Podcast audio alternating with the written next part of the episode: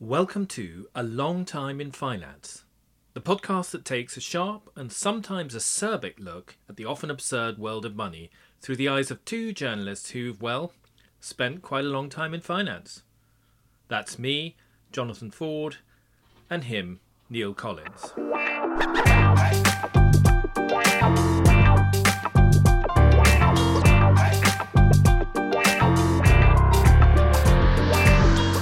Hello, and welcome to A Long Time in Finance. And today we're going to be talking about Bitcoin. It's one of your favourite subjects, I think, Neil. Absolutely. I talk in the Collins household as of little else. But alongside Neil, who's full of ideas on this subject, we've got a guest, and it's Isabella Kaminska, the editor, outgoing editor of Alphaville at the Financial Times, and I think an acknowledged expert on all this coin stuff. So welcome, Isabella. Izzy. Hello. Izzy. Yes, hello. Thanks for having me.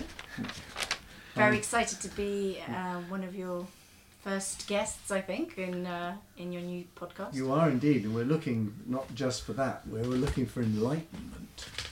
Well, I'll do. I- I'll see what I can do. So, why are we talking about Bitcoin? Well, we're talking about Bitcoin, I suppose, because uh, it's been going up a lot, and well, it fell a lot. It's very volatile. Fell the huge sell-off. Fell about thirty percent in a day. Since when it's sort of been all over the place, and I suppose that made me think. You know, what is the point of what is the point of Bitcoin? And oh, is it something we should be worried about? Because it's it used to be a little tiny little speck on the financial horizon, and it's now. I mean, I was absolutely stunned to go through a list of a database where there are, as far as I can make out, two thousand seven hundred eighty-one cryptocurrencies that are worth anything.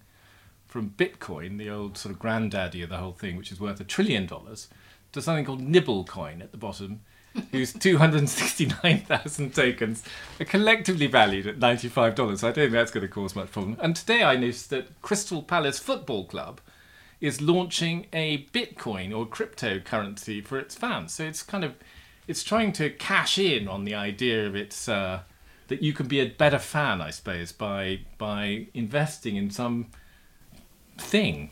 C- Could we start by a definition, please? Yeah. What exactly is it, and what are you buying for your $1.7 trillion? As in, what is Bitcoin or what is cryptocurrency? I think we're t- crypto. I think. I mean, the whole, but obviously Bitcoin's the most important one. And Well, I think I think it's worth differentiating because Bitcoin has different qualities to the entire spectrum of cryptocurrencies. Um, cryptocurrency in general, I mean, it, it's it says currency in the title, but I would say it's nothing like currency. I mean, you can't use it as currency. It's more of a token. It's more of a sort of strange new form of quasi equity, maybe with not very many rights yeah, some you know there it comes in all sorts of different flavors so people who create their own bitcoins or c- crypto coins right um, they can apply all sorts of terms and conditions and uh, applications to these coins so really it's a new type of like financing tool. Um, but in most cases the issue is what what is it financing? And is it financing you know is it financing for the sake of financing aka a ponzi or is there actually an end goal to the financing and a deliverable product?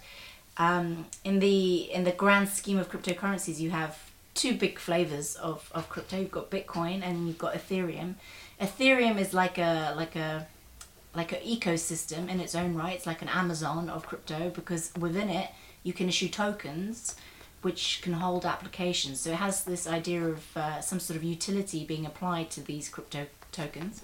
But ultimately, I think um, it's about it's about a type of token that can be issued by a decentralized system where there isn't any central issuer that you have to go to.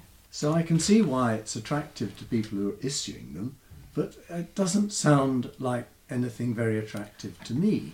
but hang on. But, but, but when you talk about applications on Ethereum, what do you what do you mean? What sort of applications? Can So- I use it to buy something, for example?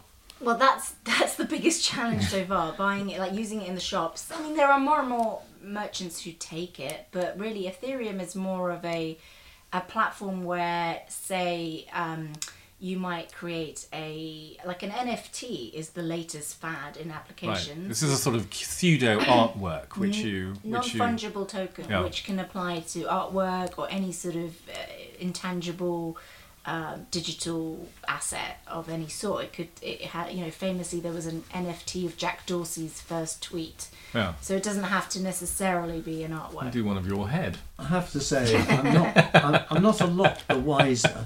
Uh, and if somebody wants an NFT of my head, then I'm very happy to con- accommodate them for just a million dollars, Yeah. which sounds like a bargain. I think the real um, value is that it's a sort of cr- it's, it's a cross between crowdfunding and um, trusted you know registration of these tokens that are issued by um, often a sort of autonomous organization. So um, on Ethereum, these um, autonomous organizations are the ones that then use the power and democracy of markets to effectively create applications and ideas, whether usually in the digital space, whether it's some sort of you know. I, I can I- I- see, I, can yeah, see the attraction of um, crowdfunding, um, but uh, that's surely done with a specific object in mind, rather than this, which appears to me to be much more diffuse. But you're saying that that's what happens on Ethereum. Well, I think it, it, it it's, it's a function of how digital um, and IT kind of uh, development works in the sense that, you know, in the old days, you'd come to market with a product idea and you'd raise funding and you'd, you know, you'd create a company out of it. Then the digital realm, um, there isn't, what I'm learning is that you don't necessarily come to market with a product. You iterate. You iterate until you figure out what your audience wants as feedback and blah blah blah. And with these decentralized tokens, there's often it's more of a kind of consensus-based um, movement that tries to create something of value that all these different community members want. Let's be honest here. Neil is still getting used to fiat currencies. So I think you've just managed to utterly confuse him. Yeah, I, I think So, I, but- I think but- I get paper currencies now because they're very useful uh, tokens. Even Uh, uh, they yeah. are not only considered as a store of value; they're also a medium of exchange. But I would like to to concentrate, if we could, on the granddaddy of them all, which is Bitcoin. Yeah. And I still don't really understand what it is for. Well, I think fundamentally it's, it's a speculative asset. Like that's its number one, uh, you know, raison d'etre at the moment is that you can use it as some sort of, especially now that it's becoming in, um, an investment for institutions, right? They see it as a form of diversification. They can't afford to not be in that game because they see it as a like a VIX type product. It has a different type of um, performance relative to other. Um, So it's just gambling. That's what it is. It's basically I, Yeah. I'm betting that it will be higher in a month's time. and And I put my money in the slot. to your other. Um, I mean, in terms of portfolio diversification, that's another factor that comes into play. I think for the institutions, not so much for the punters. The punters are putting it, their money in it because So it's number like goes up. so it's like a very liquid version of Ladbrokes. It's basically I could do the same thing by going and betting on the horses with large sums of money, but I'm just doing it with Bitcoin instead because I can do it on a computer. Except, imagine if Like do like there's a betting on a lot of information asymmetry. So if you're like a controlling member in the Bitcoin world or, or community or a exchange or one of these whales, you have a lot of um, insight and insider knowledge about flows, which allows you to win more often than not um, versus a punter who has zero knowledge. So it's, it's a kind of. Merger of, It's sort of of speculation. tape reading like the 1930s. Yeah, exactly. Like I was going to say, it's me- um, reminiscences of a stock operator type It's, thing. it's it's sort of worse than going to the to the horses, isn't it? Because if you go to the horses, you can at least do an element of what we might call fundamental research. Check whether your nag's got four legs and see how it ran last time to give you a chance before you put your money on.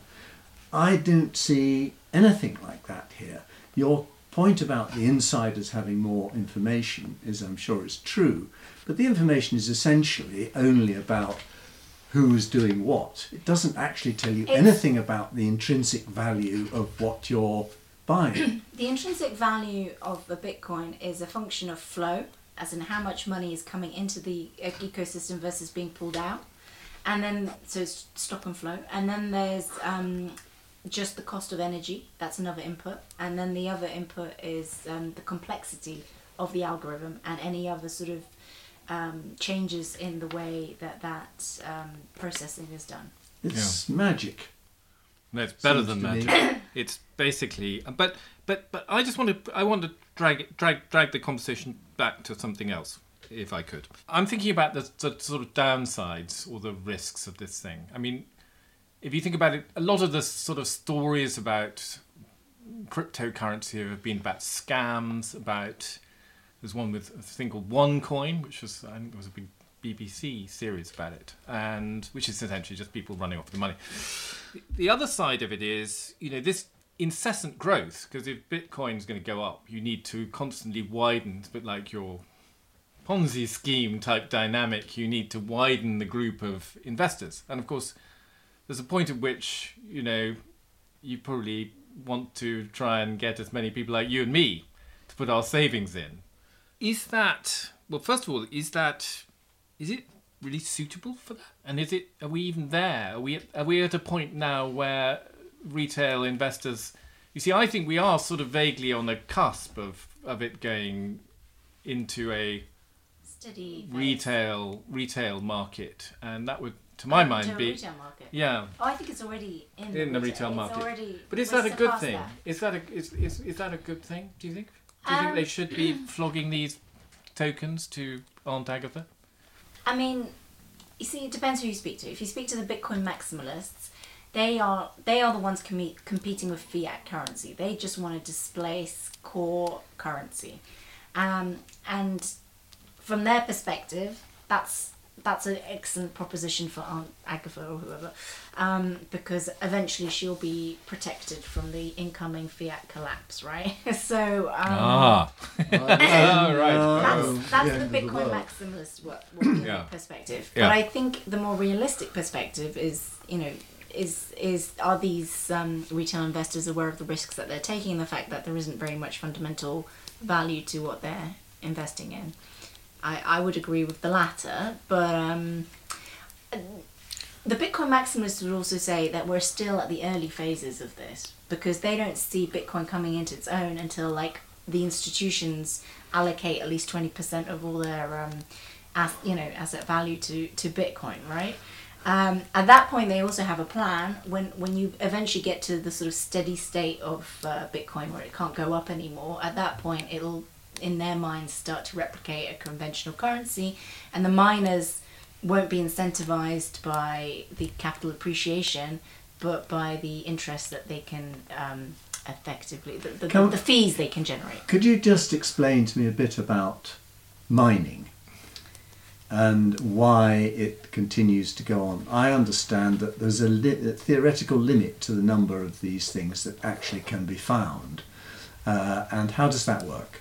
So mining um, used to be back in the day anyone could mine a Bitcoin because the amount of computer power that needed to be dedicated to it was very small.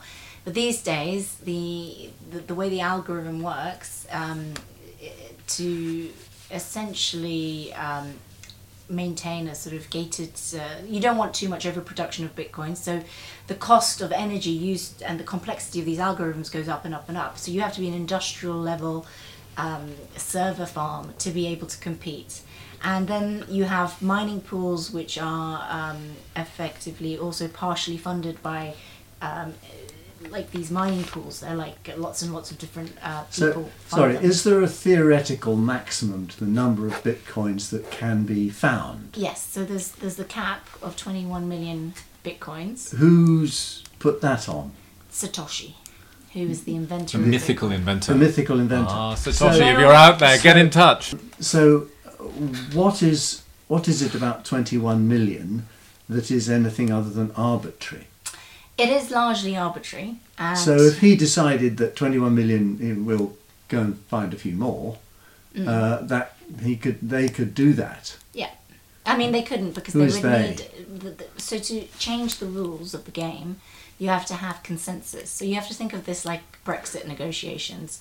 So you have to. Oh, as simple as that. Yeah, so if, okay, you, if fine. you want to like change any func- any part of the protocol, you have to have at least a majority of the miners signing off on it.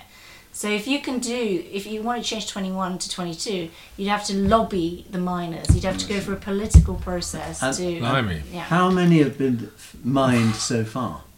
Oh gosh, I don't know actually. But we're, is we're, it We're, we're about two, halfway. No, 20? No, no, no. No, we- it's, we're about half, halfway to 21 million. Right. I, I don't quote me And on that, I haven't each checked. one is harder to find because it requires a more complex algorithm to be solved. Is that in right? theory, but not necessarily, because occasionally You you, have need to go into all miners pulling just- out. Um, like recently, China cracked down on miners, and that that basically saw a lot of miners um, come out of the system. They're now back because they've all moved to Kazakhstan and other areas. But whilst they were mm. migrating, you had a, a, a sort of the, Yeah, the that's why. That's stopped. why I don't. That's what I don't like about mining. It seems to be an an enormous waste of energy and a lot of it. Effort.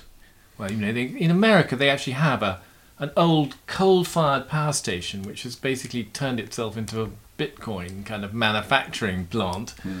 So it can burn away, and and all these people plug their computers into the That is net true. station. You could, of course, But- make the same point about gold mining. Yes, and also um, the Bitcoiners would say that they, because of the incentive, because of the carrot to make this amazing wealth, um, they're highly innovative, and so they are finding incredibly sort of green ways to um, generate some of this Bitcoin. And I. But even to so, it just seems a waste of energy. Well, it isn't Innovative uh, or not. one of the ways they are doing this now is uh, capturing um, flared gas. The gas that would otherwise be flared, which is totally redundant and wouldn't be used in any other shape or form. And so burning they're setting up Yeah. these um, mining rigs at the source of, like in North Dakota, at the source of these wells, and capturing the spare the spare gas to, to, to power the mining rigs. This gas would have been entirely like flared away and useless. So it's it's um, I think that's quite innovative. It's innovative. Well, it's I'll grant you that. But I still think that there's there's there's even if you assume the tremendous operation of these incentives, uh, and and because we're all buying Bitcoin, of course, it's very valuable for the miners. So, but you can argue whether. I don't know. I still, in my old-fashioned way, think it's a bit of a misapplication of enormous amounts of energy.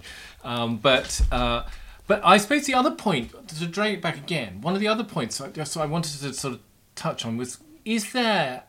I'm sort of thinking back to the kind of you know you could look at the, the way you can look at this and say it's just to contain kind of you know super ladbrokes clanking away in the on the internet or wherever, and uh, it doesn't really matter because it's in a parallel world outside the real world. But the question I've got for you is: Is it really completely contained from the real world? Because and and the and the example I would use is go back to 2000 and the great dot com bubble, which everyone thought, well, you know, pets at home have gone bust. Who cares?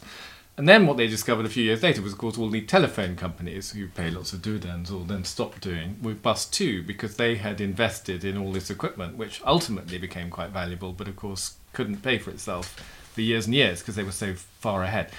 Are we in danger of having something? Because I look at things like whatever it's called, Coinbase. Is it Coinbase? Mm-hmm.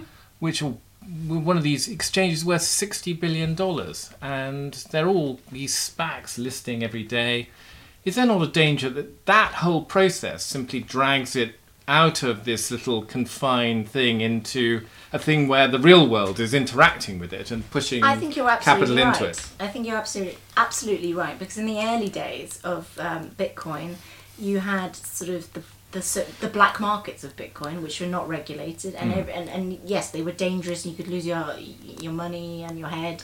Um, but they were literally like in terms What? of contract killing and stuff. I'm not. I'm not Oh joking. there was.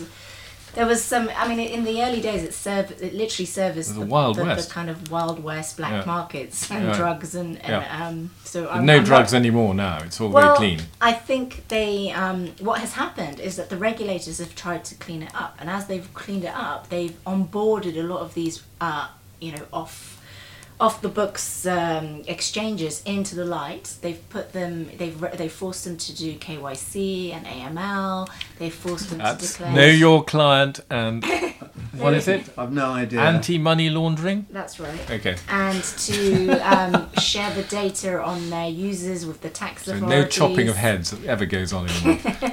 And so, in theory, they've been kind of regulated. right. Um, and so now, actually, I would say the con- there is no containment containment because, in theory, if you're operating through a regulated exchange, that has total um, non fri- so-called frictionless access to the dollar markets. So the idea was, if you come into our rule book, yeah, you can have in and out access to um, dollar and fiat and conventional currency. It's a, the equivalent is the euro dollar markets back in the day, if you recall mm-hmm. when they were off grid and then they um, and then they were brought into the fold. This is a Belgian dentist. In the, Yes, uh, that's the exactly. old of myth. But now that they're regulated, there is no there is no differentiation. In theory, it's all in the same Okay. Swell. But could Really? something bad happen as a result of that? If the regulators have mispriced it, yes, absolutely, or mis mis you know, mispriced it? well, Who's Misunderstood pricing? it. misunderstood and, and and in a way that has led to a mispricing of the stock. You know. So it could get really, really big, and then there'd be a spectacular explosion, implosion, and everyone would go running around to the SEC or whoever and say, "You've Yeah. lost all my money. I hate you. I hate you. I hate you." Like, like that famous sort of those Ponzi schemes they had in Russia in the 1990s, which Yeah. always get used to go bust. But anyway, you're looking very sceptical and worried, Neil. Uh, well, I am Well, because think, because I don't really think that uh, I don't I don't really think that a the the the uh, the black money has disappeared. I'm sure it's still there, and b I'm not really convinced that uh, if people lose their money and scuttle off to the SEC that the SEC would take any notice because barely a day goes by without some regulator saying you could lose everything here don't do it yes. Um, so I I'm not so convinced about the black market thing because nowadays, I, not that I personally know any drug dealers, but it is actually very hard to trade so-called dark Bitcoin, which is n- Bitcoin that isn't registered to some sort of regulated exchange. It's really hard to get it. Um, and if you want to cash out, there's just no way of doing it So- without um, so being in a so the, regulated the market. the owners of Bitcoin are all essentially registered with these exchanges, are they? So that we know who they are. Yeah, but well, if they're not, then they, there's no way for them to cash out into real dollars. They'd have to let, live and die and deal every day with just Bitcoin. So if I had a little wallet, which I'd got in the 1990 or 2008 or whenever, Sa- well, I'm a Satoshi, let's say, I'm Satoshi, and I have my little wallet under the bed, mm. and I get it out one day, and I say, I'm now going to go and cash in. Do I then have to register with somebody to get my money out? Exactly. So we'd then find out who Satoshi really was, Yes, exactly. Unless he got, unless he was known. unless he was able put- to get a black market loan or using that as collateral or some sort of other very, Okay, you well, know, that's very complex. complicated. Yeah. Uh, That's very complicated. And or, or of course, unless he's forgotten the password. well, of course, that his would be that would be very sad if that was the case. I would say it's justice myself, but still. But of course, that will, yeah, yeah, yeah. Um, anyway, but so Neil, your your thoughts? You've you've been looking increasingly concerned, or Uh, well, I think um, I've learned quite a bit from Izzy's teaching, and I'm very grateful for it. And I'm also grateful for it reinforcing my belief that these things are not for me, or indeed for the vast majority of individuals, and in my view, the vast majority of institutions. Because if they think this is an alternative asset class, they are deluding themselves. If they want an alternative asset class, there is one called gold, which has uh, has um, stood the test of time over a very long period.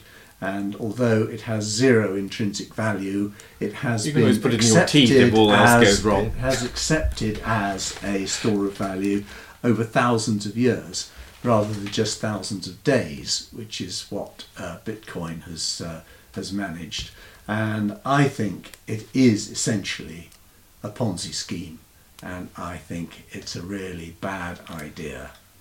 So I won't be seeing you in the metaverse with uh, purchasing your. that, that is really vanishingly unlikely. I can assure you. We're I'm still wrestling with your- we're still wrestling with dial-up internet dollars, here. yeah. I think you're very welcome to the metaverse, and I hope you're very happy there. I think I Right. prefer the real world. Well, I've, I've, I've, I've, I've, I've got some sympathy with that, but I, you know, I possibly hedge myself by buying up the entire world stock of nibble coin, Oh, just, just in case, just in oh. case I turn out to be wrong. I'm afraid. I- I'm afraid You're doing the It's Pas- only ninety-five dollars. you're No, doing I- Pascal's wager of crypto. I I'm, like I'm afraid I might bid, outbid you for you know hundred dollars That's for so two hundred typical. Okay, I'll be go to the other. I'll go to the funny. two hundred and seventy and eightieth one. It'll be funny when Nibblecoin like goes up to like you know. Yeah, like buy millions nibble folks. on the back of Jonathan's endorsement. You could be the Elon Musk of Yeah. of, uh, of Yeah, Nibblecoin. I'm going to go. name my children after Nibblecoin. right. nibble coin. to be confused with nipple Right, coin. I think we've. oh dear. I think we've mined this subject for all it's worth. I think we have. And on the basis of, uh, like, Bitcoin there being always too much of a good thing, uh, 21 million d- d- Bitcoins of it, I think we're going to stop there. So thanks very much, Izzy. Very No, nice to talk thank to you